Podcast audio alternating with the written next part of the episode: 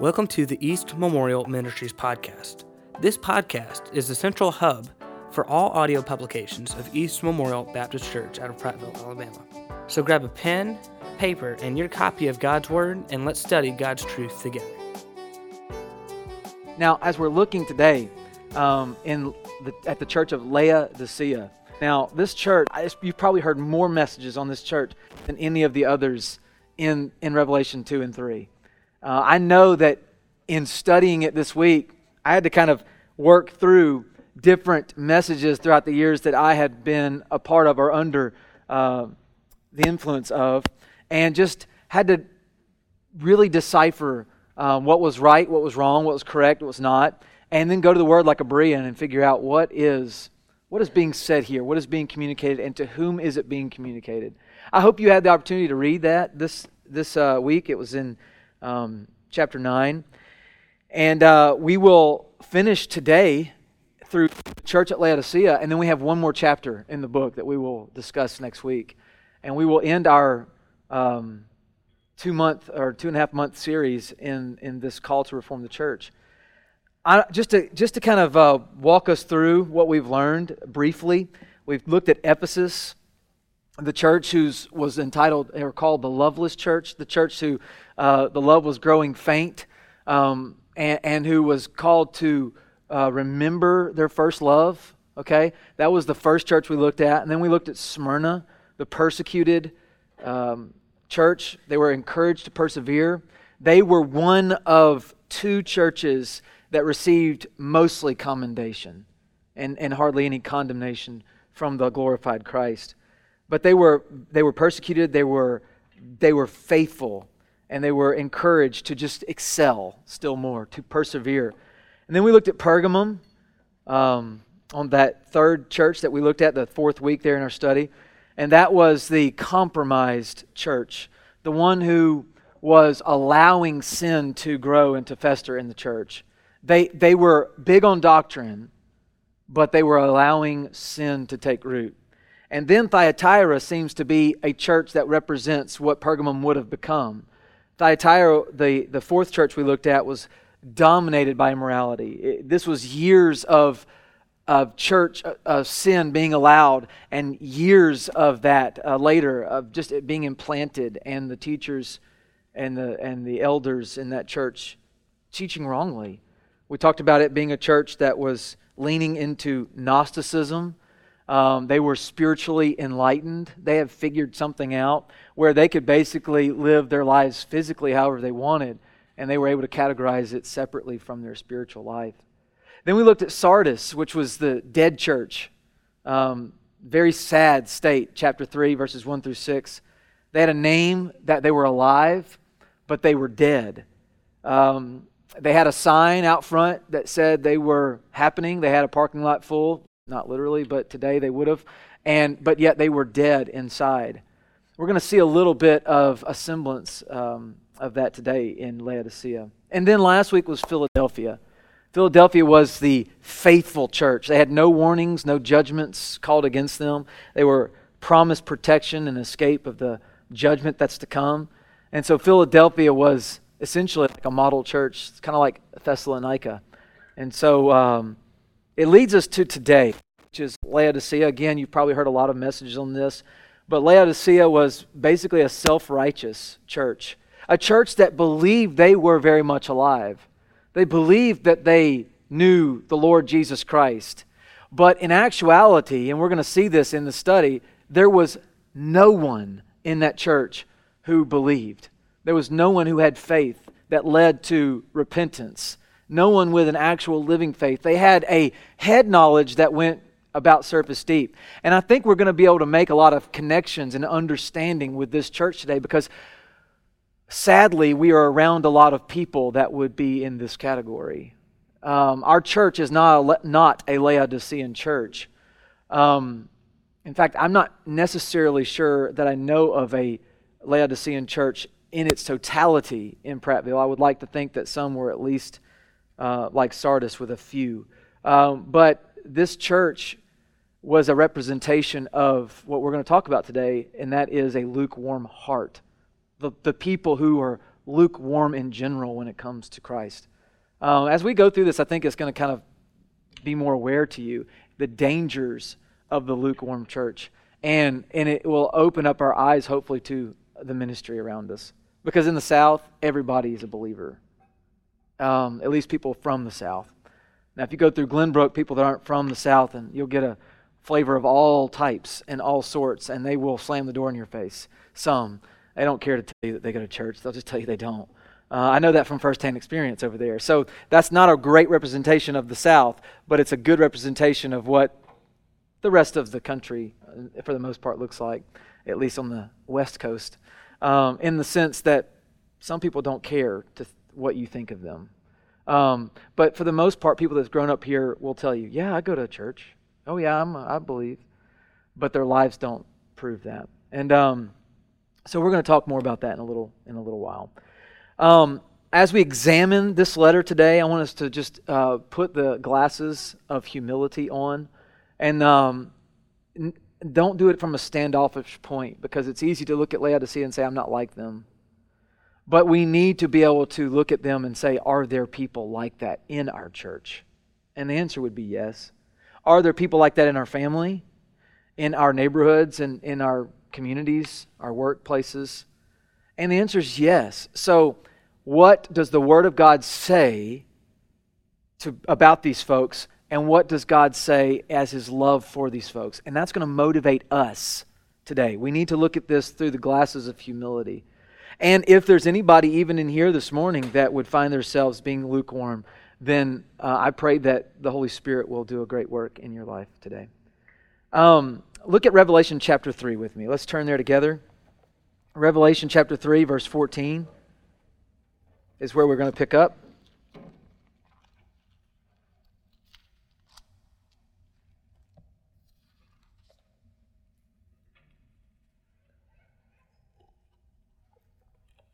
Message to Laodicea. Revelation 3, verse 14. Bible says, To the angel of the church in Laodicea, write, The Amen, the faithful and true witness, the beginning of the creation of God says this I know your deeds, that you are neither cold nor hot. I wish that you were cold or hot. So because you are lukewarm and neither hot nor cold, I will spit you out of my mouth.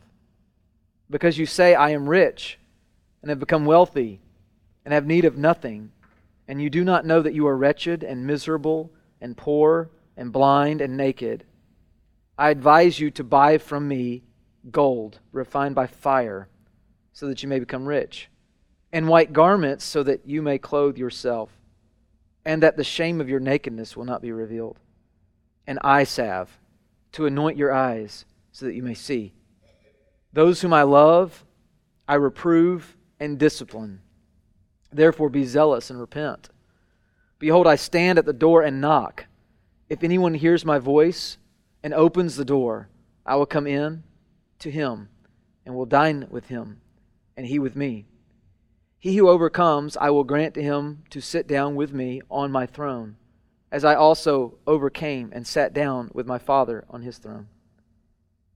He who has an ear, let him hear what the Spirit says to the churches. May God bless the reading of His Word. This morning we see in verse 14 that to the angel, he says, of Laodicea, write. To the angel of the church, I should say, in Laodicea. He describes himself in every letter.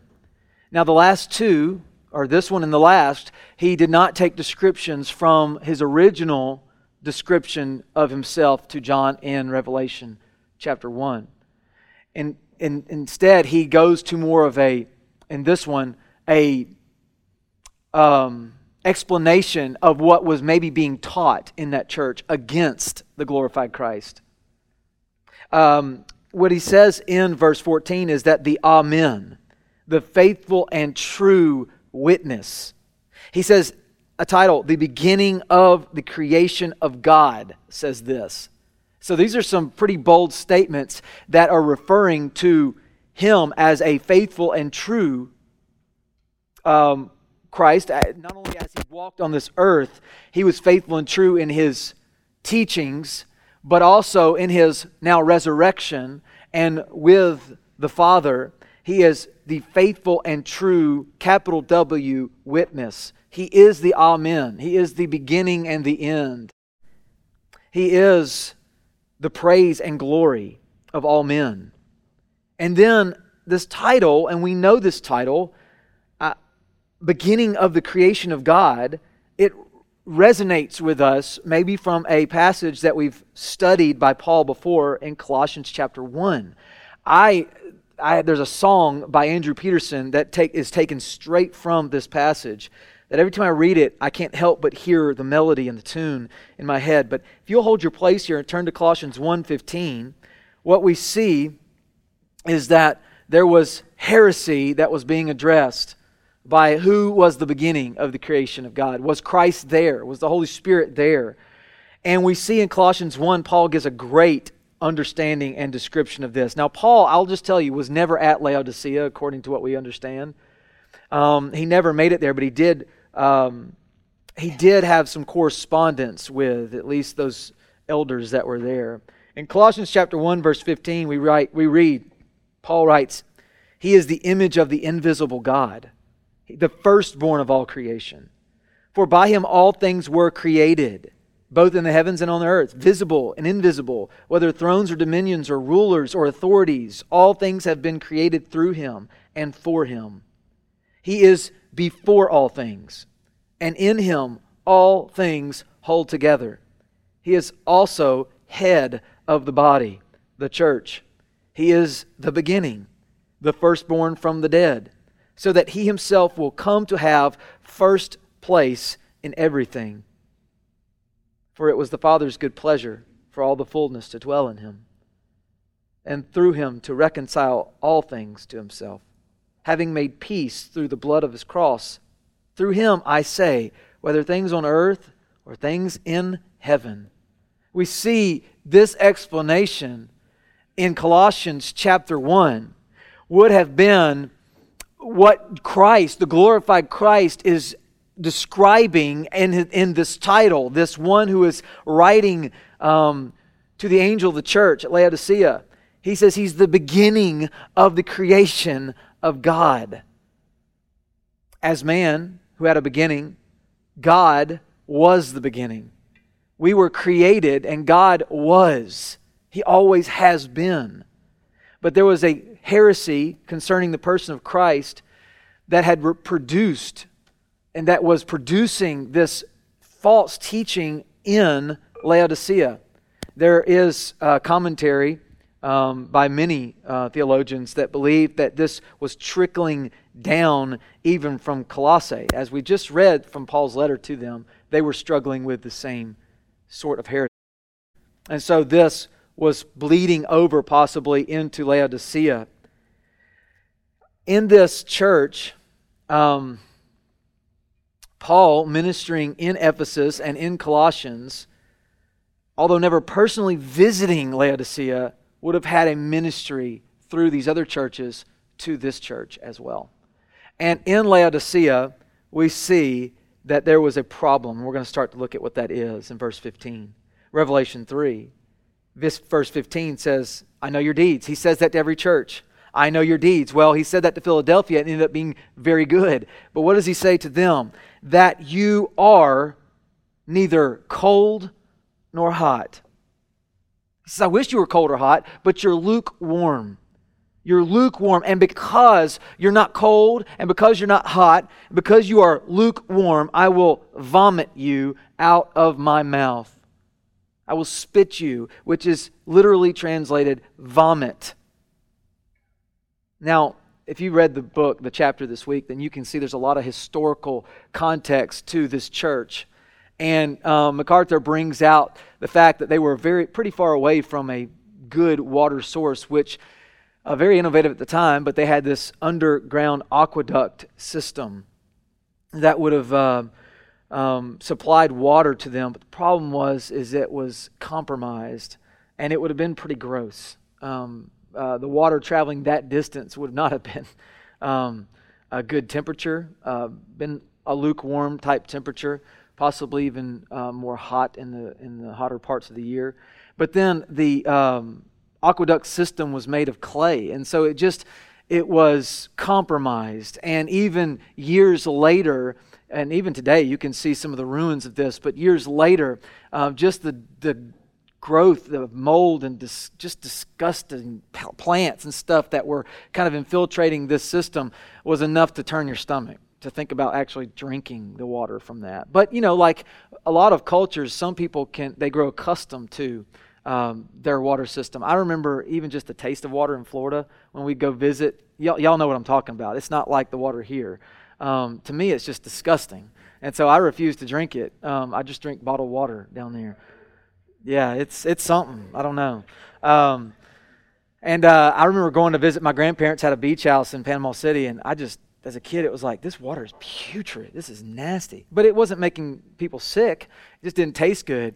Um, and so MacArthur goes into a lot of detail here in unpacking this. But, you know, in this in these letters each one of these letters has geographical information tied in and descriptions that these people would have understood and so the glorified christ writing through john on the isle of patmos knew these churches personally he knew these locations clearly. He was the beginning. He was the Amen. He was the faithful and true one. And so he's writing to this church so that when they're reading this letter, they can make direct correlations with certain things. And if, if you can imagine being a visitor to Laodicea, just that dirty, tepid water would have been pretty disgusting uh, to, to taste, um, traveling that long distance underground. Now, um,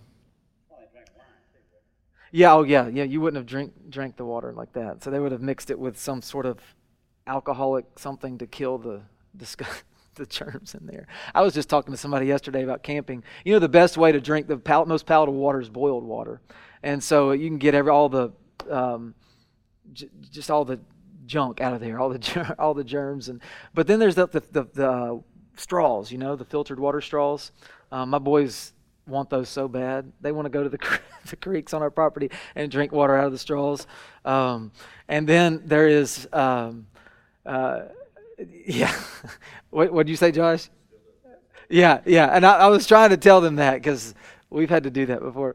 Um, but then, um, then there's other there's other means and methods that just gets where you can put iodine in your water, but it doesn't kill everything. And so obviously the best way is to boil that water and um, and and thinking of of this treatment. Uh, you know, there was a reason why they drank, and Brother Glenn did a message on this a few years ago. There was a reason why they drank wine. And um, they didn't just drink wine all the time, they were just a bunch of winos walking around. Um, they didn't drink it for the purpose of um, intoxication. But a lot of times it was, sometimes it was for that, parties and stuff, but they drank it in order to be able to drink the water. Um, or, or to uh, be able to have a, some sort of a cleansing process there. But yeah, good point, Bill. Um, but just like this dirty, disgusting water um, would have been spit out or turned your stomach, this is how the glorified Christ is describing the church as a whole. The church as a whole. I know if you're like me and you go to, you're hot, you come into the house, you want some water, and you go to get some water and it's just warm. I mean, there's nothing like a cold drink of water, right? And um, and then I don't want my coffee lukewarm either. I want it hot. And so you, we can understand those analogies, but there's greater there's greater implications here uh, that we're going to start to examine. Now, in verse 17, we're going to come back to this spitting out of the mouth idea, but in verse 17 he says, "You say, I am rich. You say um, that basically you have the industry figured out." What is he saying? If you read the chapter, you understand what, what is being said here. He gives some very specific salvation references in relation to their industry. And so he brings out certain things like gold, white garments, and salve. And so he says in 17 and 18, You say, I am rich and have become wealthy and have need of nothing and you do not know that you are wretched and miserable and poor and blind and naked. See, they think they have the truth. They believe that they are um, in Christ, that their faith, um, which may believe that Jesus was the truth, was not a faith that saved because they had never given him themselves. There was a, there's a difference, and we see this even worked out in our own uh, society today. in verse 18, he says, I advise you, and this is the gospel, this is the salvation references to their industry. Verse 18, I advise you to buy from me gold. This gold is not the gold that you are uh, excavating. This gold is the gold by me that is refined by fire in verse 18. Why? What is this refining fire gold do? Well, that is the true source of wealth. We see, so that you may become rich. That is the refiner's fire, the one that puts you through trials and temptations, that proves that you are a child of God. He says, I wish or advise you to buy gold from me, gold refined by fire, so that you can truly become rich. See, these people thought they had it all figured out. They were in the industry, they did not need Jesus, they did not need God. And so they thought they had enough. The second thing is the white garments. He says in verse 18, and white garments. Why? So that you may clothe yourself. That doesn't mean they were running around naked, they had clothes on. This is a salvation reference, so that you will truly be clothed in righteousness. White garments. And then a second part of that, that's another salvation reference, is that the, the shame of your nakedness will not be revealed. The shame Okay, this goes back to the garden. This goes back to the first Christ type that we have in Adam, the one who hid because he realized he was naked. Didn't know it before, but then once sin was introduced, he understood. And so Christ is saying to this church, I would that you would recognize your sin. That you would recognize that the wrath of God on sin is great and that you need salvation. You need my gold. You need my white garments. And then he says in verse 18, You need eye salve to anoint your eyes so that you may see. This is the eye salve from Christ so that they may see that they have a need for salvation. And so, again, what a wonderful depiction to this church who would have understood gold, garments, and salve. They were, they were major producers um, in um, the, the medicinal aspect, specifically with the salve. And so they would have understood these references, but maybe not quite understood the gospel references in those. And this would have been a wonderful unpacking for the pastor. These are the three ingredients that are given for salvation to this church. He says in verse 19, Those whom I love I reprove and discipline, therefore be zealous and repent. Now, this verse is used because there's other references in the scriptures that talk about God's love and chastening for his children. And we know that he does that to us because we feel it. We know, just like the, uh, uh, maybe the illustrations that you've seen before, that He chisels away at us. And that is the process of sanctification. Our growth in Him is the shedding of sin, it's, the, it's being like Him, the, the standard, the perfect standard. It is striving to be holy as He is holy. And we understand in that process that we are shedding the old and that we are becoming the new and every day we take off the old man and put on the new. But in this passage, because of the surrounding verses, verse 18 and verse 20, it is very clear that he is talking about the fact that he loves unbelievers.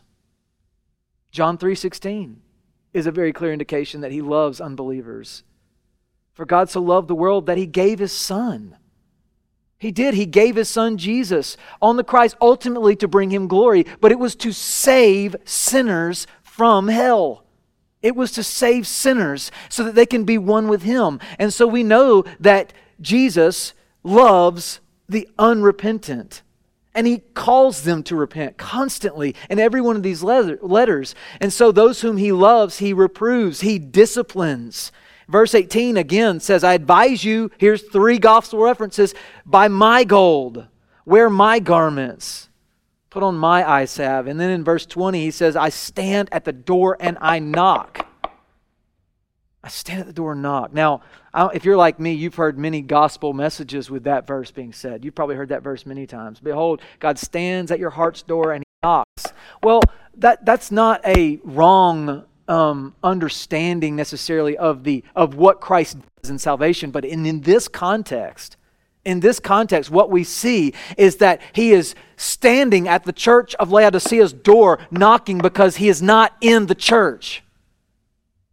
The church has a name that's in Christ, but Christ isn't in there. He doesn't dwell there. And so he's standing at the, the door of the church that has his name on it saying, Will you let me in? Will anybody hear the knocking and open the door? And if they will, I will come in. That's a very clear gospel presentation. And it goes back to the proof that he loves, he loves sinners.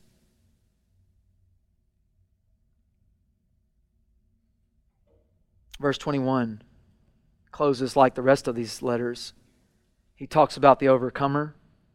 Those are the genuine, the genuine children of God, the true Christians. You can look back in verse 7 and see a great explanation of that as well. But he says to the overcomers, or he who overcomes, and the indication is that no one has, is an overcomer in this church, but he who overcomes, I will grant to him to sit down with me on my throne as I also overcame and sat down with my Father on his throne. We don't overcome, do we, by any works of our own? We overcome by the same way that Christ overcame. We overcome because of his overcoming. Because he overcame and because he sits at the throne, we, as believers in Christ, who have put their faith and trust in Jesus Christ, who've repented of the sins that leads to salvation, that is the ones who overcome. Those true believers are secured and they will be on the throne with him, he says. They will be with him, sitting with him. It's a figured ex- expression, but it's, it's identifying the privilege, the privilege and authority that Christ enjoys. MacArthur brings this out in this chapter so beautifully. This is a privilege that we have. I want to close with a passage in Luke chapter 22, if you'll turn there with me. Luke 22, verse 29. Luke 22, 29 says, And just as my Father has granted me a kingdom. I'll wait for you to get there. Luke 22, 29. And just as my Father has granted me a kingdom, I grant you that you may eat and drink at my table in my kingdom, and you will sit on thrones, judging the twelve tribes of Israel. There's a lot to unpack there. We don't have time to unpack it all, but the beauty of that is that we will fellowship with God at his table. We're invited to his table. He stood at the door, he's standing at the door of Laodicea. He's standing at the door of all who know not him, who have put their faith and trust in their own wealth, maybe put their faith and trust in their own abilities, Maybe they think they're walking around thinking they're Christians, and everybody in this room knows somebody who probably is identified like this. I've told you, I've got family members. I could call them right now and give them the best gospel presentation I can think of, and they will say, Don't worry about me. I'm a Christian. And I, lives don't really prove that. And so it, it, makes us sad, right? It makes us wonder what can we do? Well, there's nothing but to be faithful and true, to be gospel spreaders, to be a disciple of Christ, praying that the Holy Spirit will convict and move in the lives of these people. And guys, I just want to encourage you to don't just take the word of people necessarily when they say, and you know that they're, they're not living for the Lord, and they just say that they're Christians, and you just adopt them into the children of God and act like they are when you know they're not. You, the Bible says, now, if they're not in the church, you can't do discipline on them, but the Bible says to, re- to reach them like a lost person. You need to continue to share the truth and the love of Christ with them. And, and you need to understand that Christ, as long as there's breath, is knocking. He's knocking. And so we don't know who, who God will call to salvation, but we know that He does a great work through His ambassadors.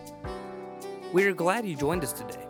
If you have any questions about what was discussed on today's podcast, send us a message on Facebook.